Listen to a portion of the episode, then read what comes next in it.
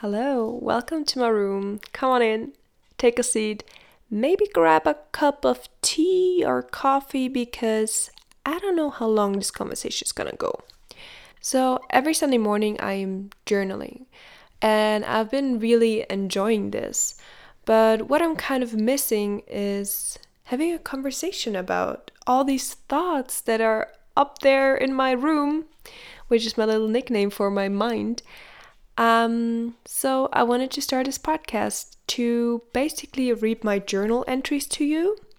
Yes, I have no boundaries whatsoever. And then hopefully spark a conversation within yourself.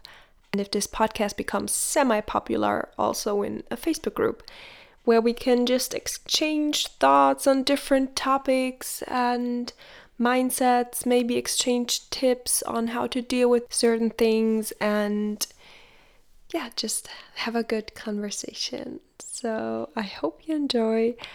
If you do, please check out the Instagram and yeah, leave some comments. Let me know if this is something you are up for. If you want to come into my room more often, have a visit and chat with me. Thanks for listening.